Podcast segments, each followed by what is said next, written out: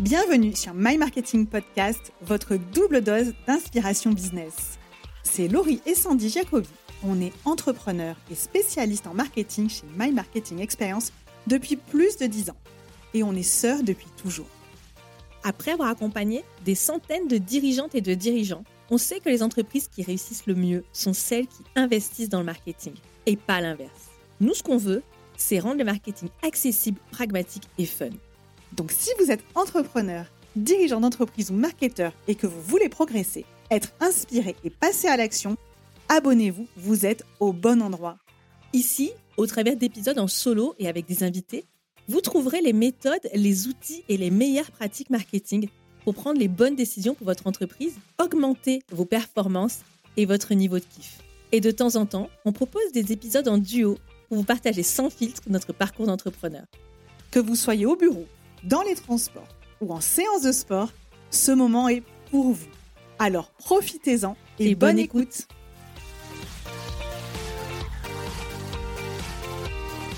Bonjour et bienvenue dans ce nouvel épisode de My Marketing Podcast. Aujourd'hui, j'ai le plaisir d'accueillir Anaïs Remaoun avec nous. Bonjour Sandy, comment vas-tu? Ben, Ça va et toi?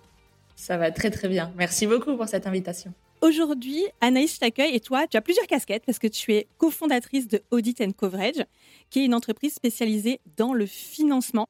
Est-ce que je l'ai bien dit? Est-ce que vous êtes, euh, c'est bien comme ça que vous vous positionnez? C'est ça. On a un cabinet conseil expert en financement, exactement. Et tu as également lancé Gali, euh, Gali qui est euh, la première plateforme qui aide les entrepreneurs, les indépendants et les professionnels à gérer leurs propres demandes de financement avec des decks des decks qui convertissent. Donc moi, j'aime bien dire que Gali, c'est la solution qui fait dire oui à ton banquier. Mais est-ce que tu peux nous en dire un mot rapide? Alors bravo parce que je trouve que tu traduis toujours très très bien Gali. euh, tu as un super décodeur pour ça. J'aimerais vraiment m'inspirer à chaque fois de toi quand je le pitch. En fait, euh, Gali, c'est exactement ça. C'est la solution qui va faciliter l'accès au financement par la construction automatique de decks dans lesquels figurent tous les outils nécessaires pour faire dire oui au banquier. Et alors, euh, je voulais dire un mot parce qu'on pourrait croire que le marketing et le financement, bah, c'est deux univers super différents. Et en fait, on s'est rencontrés par euh, la magie de LinkedIn. Je ne sais pas si tu te souviens, je t'ai envoyé un petit message privé parce que j'avais vu dans ta description LinkedIn que tu étais maman de jumeaux. Et je t'avais envoyé un petit message en disant euh, bravo, soutien. Moi, j'ai que le côté enfant, jumeau, et toi, tu as le côté maman, mais tu as tout mon soutien. Et c'est comme ça qu'on s'est rencontrés. Et puis, bah, it's a match. Euh, puisqu'on a eu le plaisir de travailler ensemble. Donc voilà, l'univers du marketing et du financement ont été réunis grâce à la magie des jumeaux, hein, on peut le dire. Totalement, totalement. C'était un perfect match. Bravo pour cette approche d'ailleurs, parce que je m'en rappelle encore. et en fait, euh, finalement, c'est là où je me suis rendu compte que, euh, en discutant avec toi, on a des univers qui sont super différents, mais qui sont hyper complémentaires. Parce que, bah, en fait, dans, en marketing, on parle souvent de storytelling. Et tu m'as fait découvrir que le storytelling dans les demandes de financement, c'est souvent ce qui manquait et ce qui faisait que bah, des demandes qui étaient magnifiques, bah, en fait, elles ne trouvaient pas de financement parce que c'était mal présenté. Et j'ai voulu t'inviter aujourd'hui pour que tu nous parles de comment doper sa demande de financement grâce au storytelling. Et je suis hyper, hyper contente que tu aies accepté l'invitation. Euh, bah, franchement, avec plaisir. Et je vais te dire, c'est un, c'est tellement indispensable en vrai dans le, dans le financement que j'en ai presque fait un adage euh, chez Audit Coverage en disant que euh, tout est une question de storytelling. Nous, on considère que même si on gravite dans un univers de chiffres, avec euh, des ratios, des acronymes, beaucoup d'analyses financières, beaucoup de... Même si on est dans cet univers, c'est vrai, le storytelling est clé et il est tellement clé qu'on a l'habitude de, de constater qu'un bon projet, s'il est mal pitché, donc, s'il est mal storytellé, eh bien, il ne close pas. Versus un mauvais projet, s'il est bien storytellé, eh bien, il close. Donc, en fait, euh, le storytelling est essentiel. L'objectif, c'est d'avoir un bon projet et un bon storytelling. C'est certain. Il faut évidemment que le projet soit bon et qu'on puisse bien le pitcher, mais on pousse un peu l'exercice euh, au bout en disant que même si le projet n'est pas exceptionnel, s'il est bien storytellé, eh bien, il, close et il fonctionne. C'est clair. Et c'est super important. souvent, on a tendance à l'oublier. On pense que parce que l'idée, elle est géniale, enfin, ça c'est toujours très subjectif, eh ben, on va avoir l'adhésion de son audience. Et là, en fait, on ne parle pas à des clients, on parle à des investisseurs potentiels, des banquiers. des gens qui, doivent vous donner de l'argent qui n'est pas leur en plus. Hein. Donc, ils ont des comptes à rendre. Donc, il y a toute une mécanique et le storytelling bah, va être là pour assurer. Donc, en deux, trois mots, est-ce que tu pourrais nous dire de ton expérience, parce que je ne l'ai pas dit, mais toi, tu n'es pas un nouveau-né hein, dans le monde du financement, enfin, tu viens pas de débarquer, mais de ton expérience, comment réagissent les banquiers quand ils reçoivent des projets qui sont un peu, genre, super bons dans les chiffres, mais mal storytellés? Quand euh, les projets sont bons, j'ai envie de te dire, ça reste quand même de l'humain. L'engouement du banquier n'est pas présent. C'est un petit peu ce que ce qu'on va chercher à, à obtenir vite c'est un engouement, c'est un enthousiasme, c'est une envie euh, de faire. Parce que des projets, il y en a quand même énormément. Le banquier n'en a pas que un ou deux sur son bureau. Ils sont over sollicités. Plus on avance dans le temps, plus ils le sont. Tous les ans, on bat des records euh, de euh, nombre d'acquisitions réalisées par an en France. Donc c'est vraiment, faut vraiment chouchouter le temps, le capital temps du banquier. Et donc, il faut très vite capter son attention, il faut très vite capter son envie, il faut très vite capter son enthousiasme. Et c'est comme ça qu'on y arrive justement avec le storytelling. Un projet avec des chiffres très corrects, bon, le banquier, il va passer dessus, il va dire, OK, les chiffres sont corrects, et puis il va peut-être avancer, peut-être qu'il va... Versus un projet qui arrive avec tout un univers de construit, une vision, un ADN, euh, des indicateurs euh, forts, euh, des belles images, des beaux mots, tout ça, eh bien, c'est humain. Le banquier va d'abord se jeter sur cette note, cette présentation, ce deck, pour justement aller voir qu'est-ce qui se passe derrière en fait. Et ça, et on a suscité son intérêt. Et dès qu'on a suscité un peu l'intérêt du banquier, ça fait 80% du travail. Je veux juste revenir sur le fait que le storytelling dans notre univers, bien évidemment, il ne s'agit jamais de mentir. Il ne s'agit jamais de raconter des informations qui sont fausses qui sont erronées. Il ne s'agit jamais de faire ça. Il s'agit de bien habiller la mariée, bien évidemment. Il s'agit de bien raconter l'histoire et il s'agit de bien structurer l'opération. Dans notre univers, dans l'univers du financement, on parle aussi de, storytelling quand on parle de structuration. Quand on structure un crédit, ça fait partie de comment est-ce qu'on le raconte, comment est-ce qu'on le déroule et comment est-ce qu'on va le closer. Est-ce que c'est pas aussi euh, inclure de l'émotion dans quelque chose qui est techniquement très froid. Ce sont des chiffres. Alors, j'ai rien contre les chiffres, hein, c'est hyper utile et ils mentent pas non plus.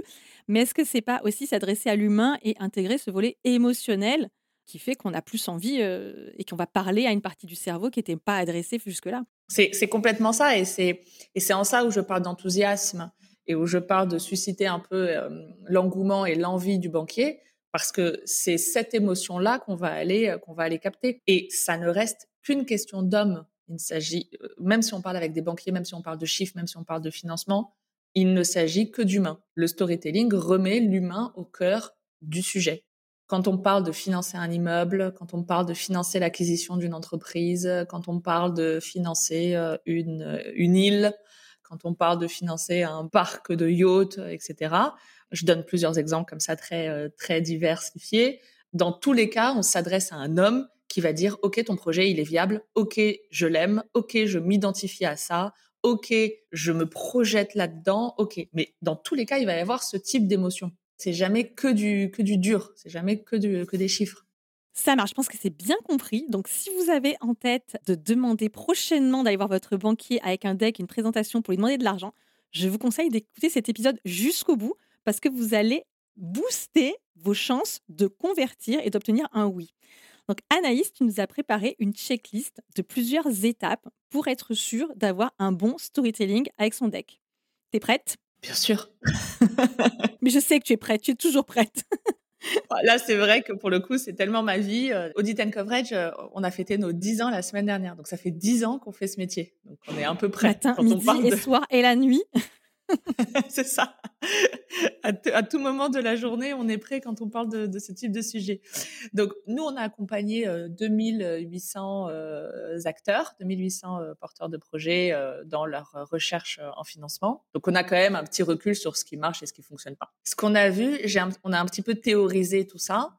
Donc, je vais, je vais te donner les points clés. Et le premier point clé qui est très important quand on rédige son deck, rédige sa présentation, eh bien, c'est un petit peu le CV. C'est le CV du porteur de projet. Donc ça, c'est quelque chose que beaucoup d'entrepreneurs, quand ils s'adressent directement à leur banquier, oublient de faire. C'est qu'ils oublient de mettre le paquet sur eux. Il faut bien habiller la mariée, c'est certain, et il faut vraiment concentrer ses efforts sur qui est le porteur du projet. Donc, il va falloir mettre en avant les expériences, évidemment, qui sont liées à l'opération. Il va falloir mettre en avant euh, le track record. Il va falloir mettre en avant la vision. Il va falloir mettre en avant tout ce qui va toucher de près ou de loin le porteur du projet. Et il ne s'agit pas que de dire je suis né euh, le 30 novembre euh, à Paris 15, j'ai fait, ça, on s'en fiche, mais, c'est quand même très souvent ce qu'on trouve. Quand un, entrepreneur va demander 100 000 euros de BFR à son banquier, je donne un exemple comme ça, il va mettre deux lignes sur lui, il va mettre deux lignes sur son, sur son activité, il va mettre plus de lignes sur l'avenir parce qu'il a compris que c'était l'avenir euh, le plus important et il va, il va faire un plan de financement. Mais euh, en fait, il a oublié que c'était à lui qu'on prêtait. Donc, c'est lui qu'il faut mettre en avant. Donc, première chose à mettre vraiment en avant dans son deck, le porteur du projet, le CV, bien habiller la mariée et bien l'expliquer. Donner envie, des photos, c'est important. Par CV, est-ce qu'on peut associer ça à euh, du personal branding, montrer comment par le passé peut-être on a déjà fait face à ça, faire une bio, on n'est pas obligé de faire ça au format CV vraiment. C'est vraiment son parcours, mettre en avant peut-être des précédents succès où on a démontré sa capacité, je sais pas moi, on m'a déjà prêté de l'argent et j'ai tout remboursé, des choses comme ça.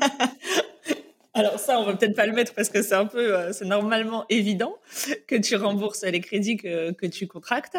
Mais quand tu dis personal branding, ça me fait penser à, un deck qu'on a mis en avant d'une d'une influenceuse qui n'est pas une influenceuse euh, TikTok, mais euh, qui est une influenceuse dans le, dans le business et qui a euh, des chiffres extraordinaires et qui avait besoin de fonds pour développer son idée dans le porteur du projet, on a évidemment euh, mis en avant le nombre d'abonnés qu'elle avait euh, sur LinkedIn, le nombre de, projets qu'elle a réalisés via les réseaux sociaux, euh, le nombre de partenariats avec les marques qui sont en plus des, maisons, des très grandes maisons qu'elle a contractées. Bon, tout ça, ça fait partie du CV, donc comme tu le dis aussi, le personal branding, euh, du porteur du projet. Il faut passer du temps dessus. Il faut construire cette étape. Donc c'est vraiment la construction de, l'autorité et, de la confiance. Hein. Exactement.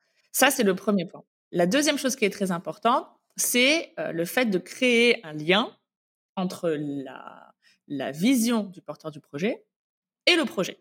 Comment est-ce que je vais créer ce lien? Donc, c'est-à-dire que quand le porteur du projet a une idée qui va être euh, de, concevoir des, des hôtels de luxe, par exemple. Son, projet, c'est ça, c'est j'ai envie d'acheter euh, des, hôtels et j'ai envie de les faire monter en gamme euh, pour en faire des hôtels de luxe. Eh bien, nous, on va créer un lien entre quel est son ADN à lui et quel est son projet. Donc, on va aller chercher quelque chose qui est très important et qu'on fait lors des euh, deux, voire trois premières interviews avec notre client.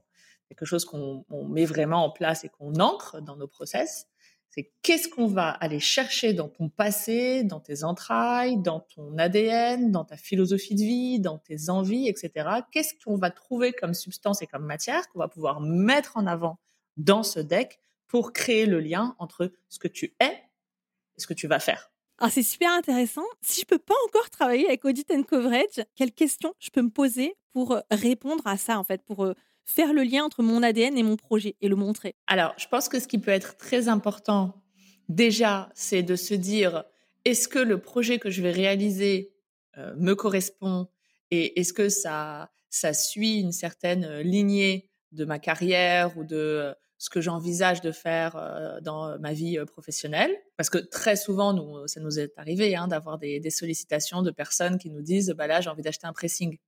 OK, quel rapport? Bon, rien, c'est juste que c'est rentable. Bon. Mais t'aimes pas ça? Non, non, j'aime pas ça. Bon. c'est juste que c'est rentable. Oui, c'est vrai.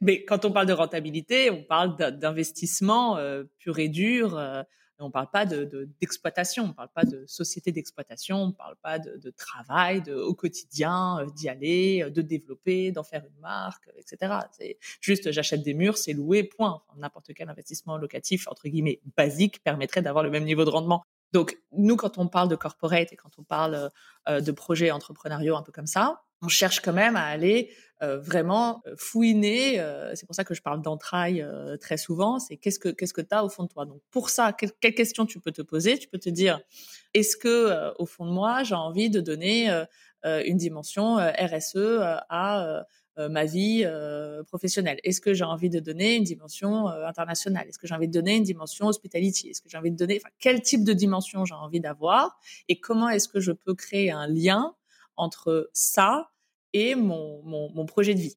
On est un peu de l'ordre de la mission là. C'est un peu la mission. C'est quelle est ma mission? Exactement. Mais je, je, comprends pas pourquoi est-ce qu'on ne peut pas transposer un peu ce, cette thématique de la mission sur des projets de financement. Ah bah on peut, manifestement on peut, et, et c'est même une bonne idée de le faire. Mais c'est ce qu'il faut faire, en fait. C'est ce qu'il faut faire parce qu'encore une fois, on revient sur l'humain, on revient sur le storytelling et on revient sur le banquier. Le banquier, quand tu lui demandes 10 euh, millions pour financer ton hôtel, il a quand même envie d'être persuadé que tu l'as dans les tripes, cet hôtel.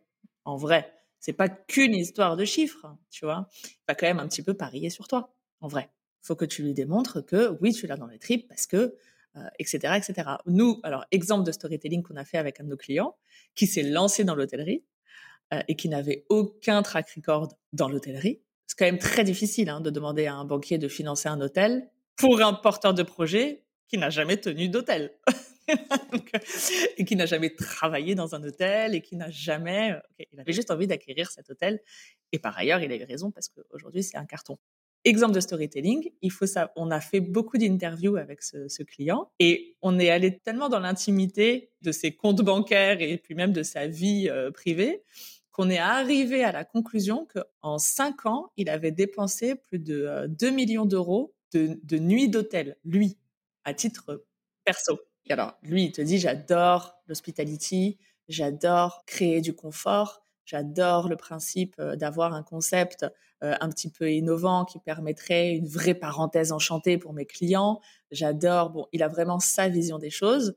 Il a euh, développé son concept qui est atypique, qui fonctionne très bien. Mais, il, mais à la base, comment est-ce qu'on a réussi à, tirer ça? C'est parce que lui, au fond de lui, dans son ADN, c'était un gros consommateur et il le connaissait presque mieux que peut-être pas euh, les meilleurs GM euh, d'hôtel euh, du monde, mais il connaissait très très bien le, métier de l'hôtellerie. Quelque chose qu'il connaissait sur le bout des doigts, sans avoir eu lui une expérience professionnelle là-dedans.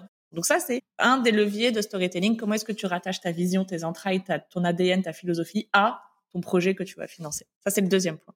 Troisième point, euh, je te dirais que euh, euh, c'est très très important. alors je, je, vais pas je vais pas réussir à les hiérarchiser en termes d'importance parce que pour moi tout est très important, mais je te donne pas d'hierarchie, hein, je te donne juste les bullet points, je dirais comme ça. Troisième point, c'est positionner en tant qu'expert le client dans son domaine. C'est important qu'on a dit qu'il avait une bonne vision, on a dit que c'était son ADN, on a dit que c'était dans ses tripes, on a dit que le porteur du projet, son CV, il était exceptionnel. Ok, pas de problème. Maintenant, il faut l'ancrer avec des chiffres quand même important. Donc, on va le positionner en tant qu'expert dans son domaine. Et pour ça, on va par exemple aller chercher des comparables en termes de prix. Donc, on va faire une étude de marché. Et évidemment, on invite tous les entrepreneurs à faire ça de manière euh, autonome. Il faut aller chercher les informations là où elles sont. Si j'achète par exemple un immeuble, J'achète euh, un, petit immeuble, 5 étages, 100 mètres carrés par étage. Ok, un petit 500 mètres carrés, ça existe euh, de manière, ça existe beaucoup euh, en banlieue parisienne par exemple. Tu ne peux pas acheter un immeuble de cette taille à 13 000 euros le mètre carré, par exemple. Tu vois, si t'es si à Puteaux, etc. Quand tu regardes, moi je reçois pas mal de decks comme ça avec ce type de métriques, là, je me dis, on n'est pas du tout positionné en tant qu'expert, on est positionné en tant que débutant. On peut rien faire avec euh, ce, type de chiffres. Donc, évidemment, il faut que le projet soit bon. On en a parlé tout à l'heure. Et nous, on va le positionner comme étant très bon parce qu'on va aller chercher dans toute la data toutes les métriques qui vont nous montrer que notre client, il achète très bien. Donc, quand tous les prix sont à 8000 euros le mètre, et eh ben moi, mon client, il achète à 7000 euros le mètre, par exemple. Boum, il est ancré, il n'est pas débutant, on le positionne en expert. On va, en plus de ça, renforcer cette expertise en construisant, donc ça c'est un autre outil qu'il faut construire, en construisant son track record. Beaucoup d'entrepreneurs ont beaucoup de choses. Ils ont fait beaucoup de choses. Est-ce que tous les entrepreneurs ont écrit tout ce qu'ils ont fait? Réponse, non. Et toi et moi, on peut aussi la tester euh, nous-mêmes, je pense. Non, j'ai pas, j'ai rien écrit, j'avoue. C'est très difficile de me mettre à plat. C'est très, c'est très difficile et, euh, c'est vrai que bah, c'est surtout pour ça qu'avoir un œil extérieur, ça peut aider. Donc, si je résume, dans cette partie-là, tu dois te positionner comme expert et montrer aussi que ton projet, en même temps, il est différent. Il est euh, un peu plus unique que les autres. Tu as, fait le boulot et c'est pour ça que c'est intéressant d'aller se comparer au marché. C'est exactement ça. Il faut se comparer sur le marché il faut voir, donc là, il y a quand même beaucoup de data qui sont disponibles. Là, je parle d'immobilier, mais quand tu parles de corporate euh, pur et dur, de société d'exploitation, tu as quand même euh, beaucoup d'indicateurs. Euh, quand tu fais ton étude de marché, d'ailleurs, hein, quand tu te lances sur un nouveau projet, tu sais ce que tes concurrents font, ou à peu près. tu sais ce que l'international ça donne, tu sais ce que les pays voisins réalisent, tu sais, bon, tu le sais ça mais il faut le positionner noir sur blanc euh, aussi pour t'ancrer en tant qu'expert dans ce, dans ce domaine.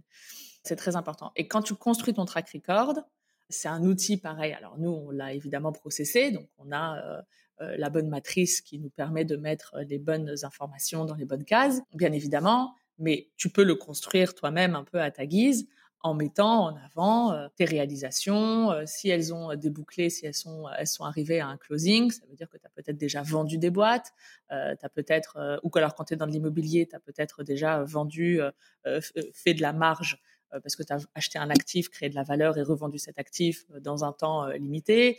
bon, tout ça, c'est des choses qu'il faut lister pour montrer à ton interlocuteur, le banquier, qui va te prêter de l'argent, que tu es la bonne personne à qui euh, il faut prêter de l'argent. Typiquement, à ce moment-là, dans ton deck, ça peut être aussi, euh, si, je rapproche à des, cas connus autour de moi, ça peut être j'ai démarré mon entreprise, j'ai déjà fait euh, X milliers de ventes, mais j'ai besoin d'avoir un financement pour pouvoir continuer de grandir. Ça peut être du BFR, ça peut être pour juste recruter. Donc montrer que en fait, on a déjà un modèle qui roule, mais on a besoin de fuel, on a besoin d'argent pour continuer. Donc ça, ça fait partie aussi de, c'est le moyen de se différencier, de positionner la solidité et l'expertise de son projet. C'est ça. Ça te permet de te, exactement, de, montrer que ton projet est effectivement solide parce que même si les, performances passées euh, ne peuvent pas euh, nous prémunir de performances euh, futures, c'est quand même important de créer un lien entre ce que tu as déjà fait et ce que tu es donc, théoriquement, capable de faire aujourd'hui et dans le et dans l'avenir. Tu as plein de plein d'exemples comme ça. Nous on a accompagné une start-up aussi pour euh, pour l'aider euh, avant sa série A, on était en pré-seed et seed. Elle avait euh, donc le, les, porteurs de projets donc ils sont deux. la nana très très forte avait déjà monté une société qu'elle avait elle a pas revendu parce que l'actualité économique l'en a empêché mais elle avait réalisé des prouesses tellement euh, énormes que euh, la nouvelle société qu'elle euh, construisait, qui n'était pas du tout dans le même domaine, mais qui avait à peu près le, même ADN, marketplace, etc. Eh bien, c'était un peu évident que si elle avait réussi à le faire quatre ans plus tôt, elle re-réussirait à le faire cette année. Enfin, c'est juste, c'est juste logique. Elle avait déjà démontré sa capacité à réussir dans ce domaine. C'est ça. Et, et, on lui a écrit en fait ce track record. Ça c'est très très important. Et ce qu'il faut aussi mettre en place, je dirais que c'est plutôt le, quatrième point, c'est aussi important, c'est un petit peu, euh, euh, tu sais, le syndrome du FOMO, euh, le fear of missing out, tu vois, la peur de manquer. ça, nous, on aime beaucoup. alors, on joue pas là-dessus. J'aime pas le terme jouer, mais on le met quand même en œuvre. c'est comment est-ce que tu fais comprendre à ton partenaire bancaire que s'il te suit pas, il manque un truc? On est dans plein dans le marketing là. Mais oui, c'est très lié. Et alors, vas-y, est-ce que tu as un exemple à nous donner? Genre, si tu saisis pas l'opportunité, c'est quelqu'un d'autre qui va la voir et tu vas pleurer, c'est ça? C'est, Alors, c'est ça. Bon, alors, on lui dit pas qu'il va pleurer, mais on lui fait comprendre que euh, c'est assez difficile de, faire ça quand tu, es, euh, quand tu es en toute autonomie dans ton, dans ton dossier de financement. Nous, on le fait bien évidemment parce qu'on a le réseau bancaire. On a un réseau bancaire qui est tellement large et on connaît tellement bien nos banquiers qu'on sait exactement qui aime quoi. Donc c'est très facile pour nous d'aller voir euh, Pierre, Paul, Jacques. Euh, Pierre, je sais qu'il aime les boulangeries. Paul, je sais qu'il aime euh, les marketplaces. Jacques, je sais qu'il aime les sociétés de marketing. Je, donne des exemples comme ça. Bon, bah, alors c'est sûr que quand j'ai un projet type ma marketing expérience qui voudrait se développer, bah, je sais que je vais aller viser Jacques et je sais que je vais aller dire au banquier Jacques, écoute, je pense que tu n'as pas compris que c'était l'étoile montante du marketing. Si tu l'as pas dans ton portefeuille client, et dans quelques années, tu peux changer de métier. Alors, je dis pas tu peux changer de métier, mais je dis dans quelques années, tu vas dépenser beaucoup d'argent en acquisition pour aller la chercher. Alors que là, nous, on te l'apporte, tu vois. En fait, c'est très important de faire comprendre, mais encore une fois, hein, il s'agit pas de leur faire la messe. Hein, euh, ils sont pas débiles, hein, euh, ils le savent. Les partenaires bancaires, financiers, euh, dès lors qu'il s'agit de prêter de l'argent, ça, ça fonctionne bien là-haut. Hein. Donc, il faut simplement leur remettre encore un coup de vernis dans le deck dans la présentation en faisant comprendre que s'il y a une personne à avoir dans ce secteur d'activité-là, c'est bien ce deck-là dont on parle. Je te donne un exemple d'un réseau de boulangerie qu'on a accompagné, qui nous a pas encore donné l'autorisation de communiquer sur lui, mais je ne désespère pas, euh, parce que c'est une très belle, une très belle réussite, mais on respecte. Pour l'instant, bon, c'est une bonne réussite, mais la confidentialité, voilà, c'est évident, mais je sais que dans quelques temps, il, sera un peu plus détendu. Là, c'est normal, c'est le début. Mais euh, ce réseau de boulangerie, parti de rien, très belle expansion, beaucoup de points de vente en très peu de temps, avec pratiquement zéro euro d'apport de fonds propres avec euh, un ADN très très marqué, un porteur de projet très atypique, une vraie personnalité, dans les euh, dans la réalisation. Alors tu vas me dire une boulangerie, qu'est-ce qu'il fait? Des baguettes, des pains au chocolat? Oui, ok, mais non. dans la réalisation, il le fait peut-être différemment. Il le fait différemment, exactement, avec euh, un concept très bien marketé. Bon, quand je vais voir un partenaire bancaire et que je lui dis en gros limite noir sur blanc, t'as pas compris que c'était le nouveau la durée ou le nouveau Paul je lui dis avec des chiffres, je lui dis avec des beaux termes marketing, je lui dis avec un très beau storytelling. Et là, je crée ce fameux FOMO. Parce que si jamais au grand jamais, il n'adhérerait pas à l'ADN, si jamais au grand jamais, il n'adhérait pas aux chiffres, ce qui n'arriverait pas, mais admettons, s'il y a quelque chose sur lequel je suis sûre que, je peux jouer, parce qu'on parle encore d'émotion et on parle encore d'humain, c'est bien le fait qu'un jour il regrette et qu'un jour ils se disent ah je suis passé à côté et on me l'avait présenté. Et c'est tellement arrivé chez des banquiers que bon nous on a 10 ans de recul donc on le voit. Donc on peut leur donner des exemples oui mais tu te rappelles quand tu avais raté lui? C'est dommage et puis après nous on, dit aux clients de rester fidèles parce que c'est important de rester fidèle à son banquier qui, a, qui, accepte de l'accompagner. Donc, tu peux pas dire à ton banquier qui accepte de t'accompagner, il t'a fait confiance, et après, tu te barres de chez lui pour, euh, euh, finir chez euh, le concurrent qui ne t'a pas fait confiance à la base, mais juste qui a mis les moyens pour te récupérer, tu vois, c'est pas cool. En vrai, c'est pas cool. En vrai, tu dois rester chez le banquier. En vrai, c'est pas cool. Donc ça, le FOMO, c'est assez important. de joue là-dessus. Ah, j'adore. Ah, j'aurais jamais, mais jamais pensé. Vraiment. Donc si, si je résume, euh, pour bien marketer et, story, et, faire un bon storytelling de son deck, lorsqu'on va demander un financement à son banquier, dont il ne faut pas avoir peur. Hein. D'ailleurs, petit message, allez voir vos banquiers, euh, sollicitez-les, mais sollicitez-les bien. Écoutez cet épisode avant. Donc, un, je construis euh, mon autorité avec mon personal branding. Je fais un CV, euh, une bio, j'explique pourquoi, en tant qu'entrepreneur, je suis hyper légitime ce projet. Deux, je fais le lien entre ma personnalité, ma vision et mon projet. Hein. comme tu l'as dit, on sort ses tripes et on dit pourquoi j'ai beaucoup aimé euh, l'exemple de ton client qui avait investi euh, beaucoup de nuits d'hôtel. Donc, on a une vision et voilà on explique pourquoi on veut faire ce projet. Moi, si demain, euh, je veux lancer une boîte autour du développement durable, par exemple, je sais que j'aurai plein de choses à dire.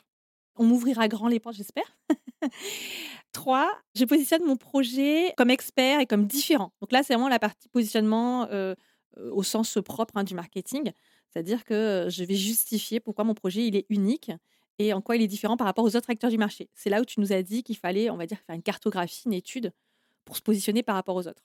Et le 4, qui est, je crois, mon préféré, c'est de jouer sur le FOMO, la peur de passer à côté d'une bonne affaire et d'un super projet. Alors, j'imagine, Anaïs, qu'il faut doser euh, selon euh, le niveau euh, d'expérience qu'on a, qu'on soit nouveau, nouvel entrepreneur ou pas.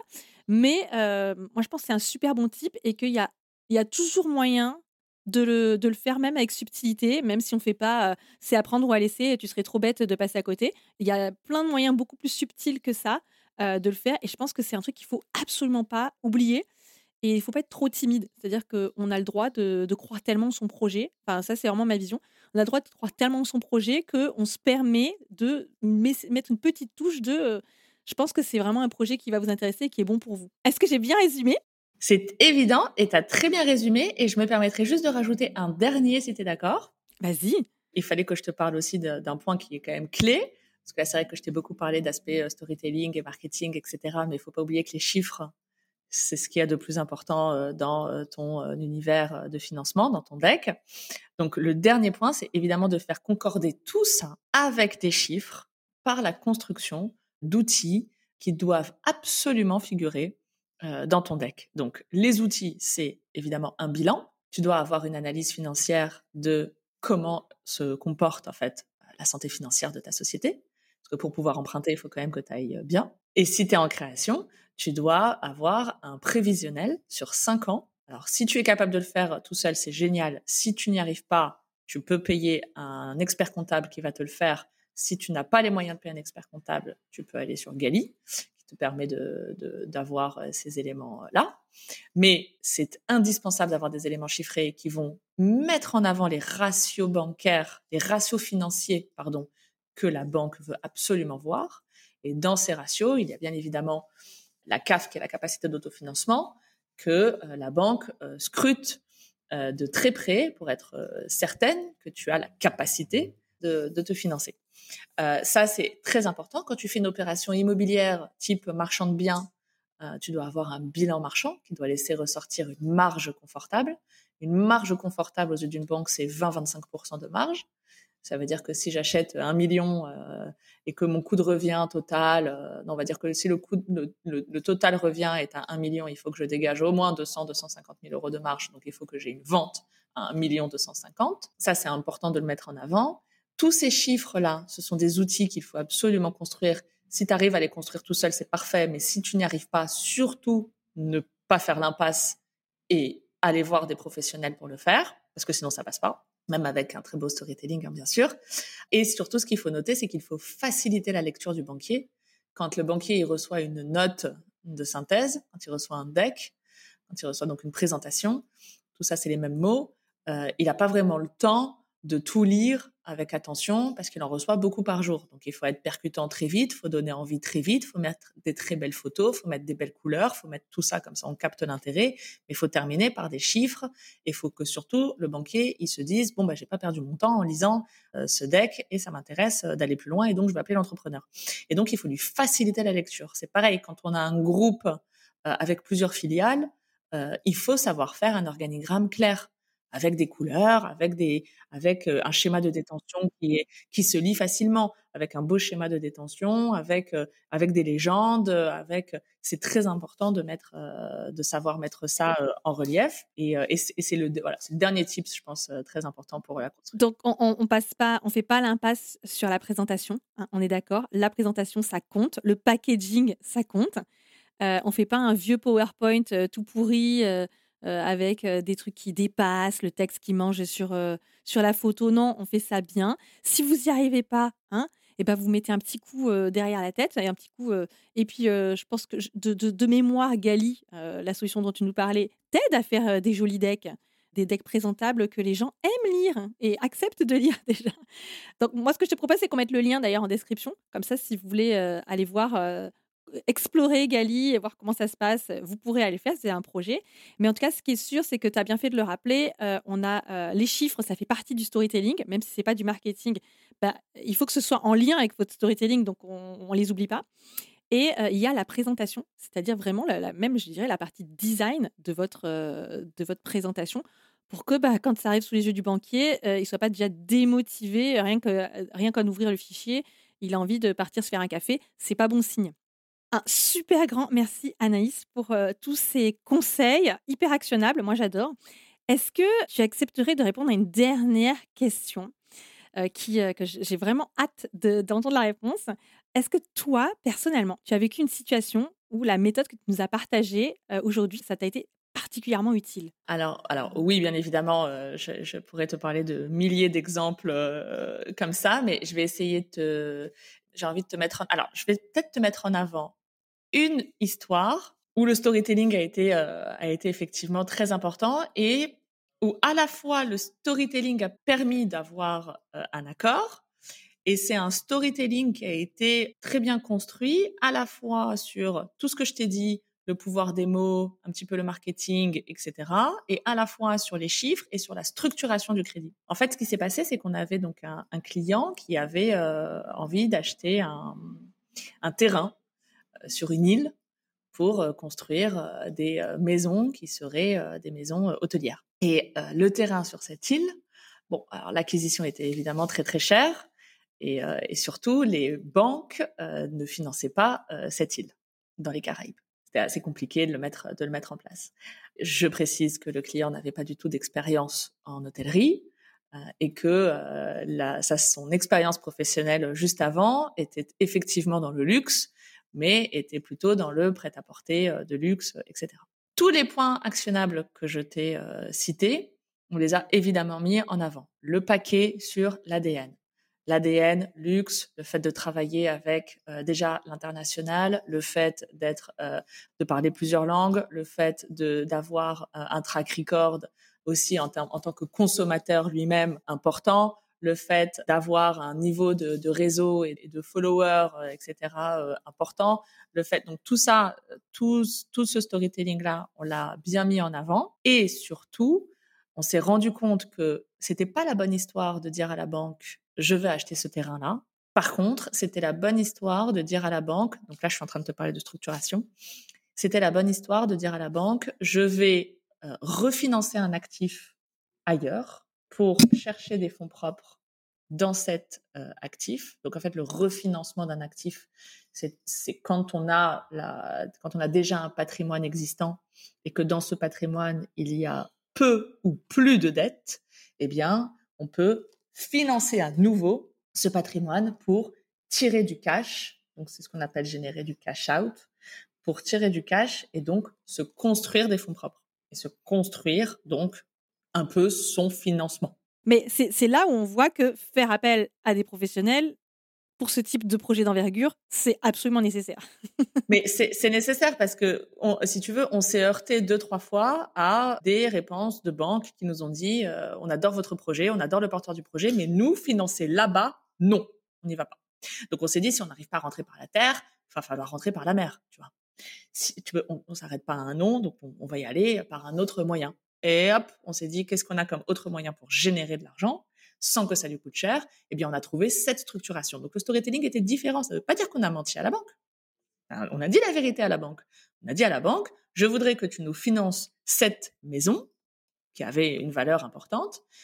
Elle est, déjà dans le portefeuille de mon client. Elle a pratiquement plus de dette. Je voudrais que tu me lèves de la dette à nouveau sur cette maison. Comme ça, moi, je vais pouvoir récupérer le cash de cette maison et avec cet argent, je vais pouvoir acheter le terrain. Parce qu'il faut toujours justifier de la destination des fonds c'est certain. Donc, là, on est encore sur une histoire de storytelling. C'est comment, c'est l'art de raconter l'opération. Donc, on a raconté l'opération différemment. Ça, c'était euh, un, exemple où je me rappelle que on n'était pas du tout euh, désespéré parce qu'on savait qu'on allait y arriver, mais, mais on avait mis beaucoup, beaucoup de temps, plusieurs mois, pour trouver le bon storytelling, pour mettre en avant les bonnes infos, les bons indicateurs, construire le bon bilan, dégrader aussi le prévisionnel. C'est important, surtout dans le luxe, de le dégrader parce que les banquiers sont toujours un petit peu, euh, ils se disent que c'est utopique euh, et que on a été trop optimiste, blablabla. Euh, bla, bla. Donc c'est important de montrer qu'on a les pieds sur terre. Donc on va vraiment construire le pire scénario. Donc ça c'est vraiment des bons, des, gros outils qu'il faut mettre en place. Et, ce qui a vraiment marché, c'est que bah, évidemment, du coup, le client aujourd'hui, il a construit ses maisons ultra luxe pour faire euh, de l'hôtellerie euh, très très euh, haut de gamme sur cette île dans les Caraïbes. Et si on et si on n'avait pas mis le paquet sur qui il est lui, sur son ADN, sur le fait qu'il ait déjà travaillé dans le luxe, malgré le fait qu'il n'y ait jamais eu d'expérience dans l'hôtellerie, par exemple, eh bien, je sais que on se serait heurté à une batterie de noms et, et, et ça ne serait pas passé. moi, ce que je me dis quand j'écoute ça, c'est que finalement, pour des projets qui sont déjà très très complexes, le storytelling a sauvé la situation. Mais si on se met sur des projets qui sont finalement plus simples, et c'est la plupart des projets, des demandes de financement sont beaucoup plus simples que celles-ci, hein, je veux dire, euh, euh, sur des entrepreneurs euh, qui ont des, des, objectifs de demande de financement plus modestes, eh bien, on se dit que c'est d'autant, ça va d'autant mieux passer, on a d'autant plus intérêt à l'utiliser parce que finalement, en faisant ce minimum d'efforts, on va déjà se différencier par rapport aux autres et puis, on va pouvoir obtenir un oui plus facilement. Ça ne veut pas dire 100%, attention, on ne s'engage pas sur des chiffres, mais clairement, ça augmente significativement les chances d'obtenir un oui du banquier. Bah, écoute, merci infiniment Anaïs de nous avoir partagé tout ça. Si les gens ont des questions, ils ont envie de se connecter, d'en savoir plus sur toi, comment ils peuvent faire? Alors, alors déjà, on peut se connecter sur LinkedIn, donc Anaïs Remaoun. Euh, on peut, euh, on peut surtout euh, aller voir donc les deux sociétés qu'on a construites, Romain et moi, qui sont donc Audit and Coverage, qui vient d'avoir 10 ans, et Gali.io qu'on a lancé en fin de fin d'année. Voilà, et avec plaisir pour, pour accompagner des projets dès lors qu'il s'agit d'entrepreneurs, parce que moi, je ne sais pas faire les particuliers, malheureusement. Mais ça, ça t'occupe déjà bien, les entrepreneurs, quand même, hein ça va voilà, les, entreprises, les entrepreneurs, les pros de l'immobilier, pas de problème. Ça marche. Bah, écoute, un grand merci d'avoir été avec nous aujourd'hui, Anaïs. Et euh, bah, moi, je te dis à très bientôt. Merci à toi pour l'invitation. C'était vraiment sympa. Merci, Sandy.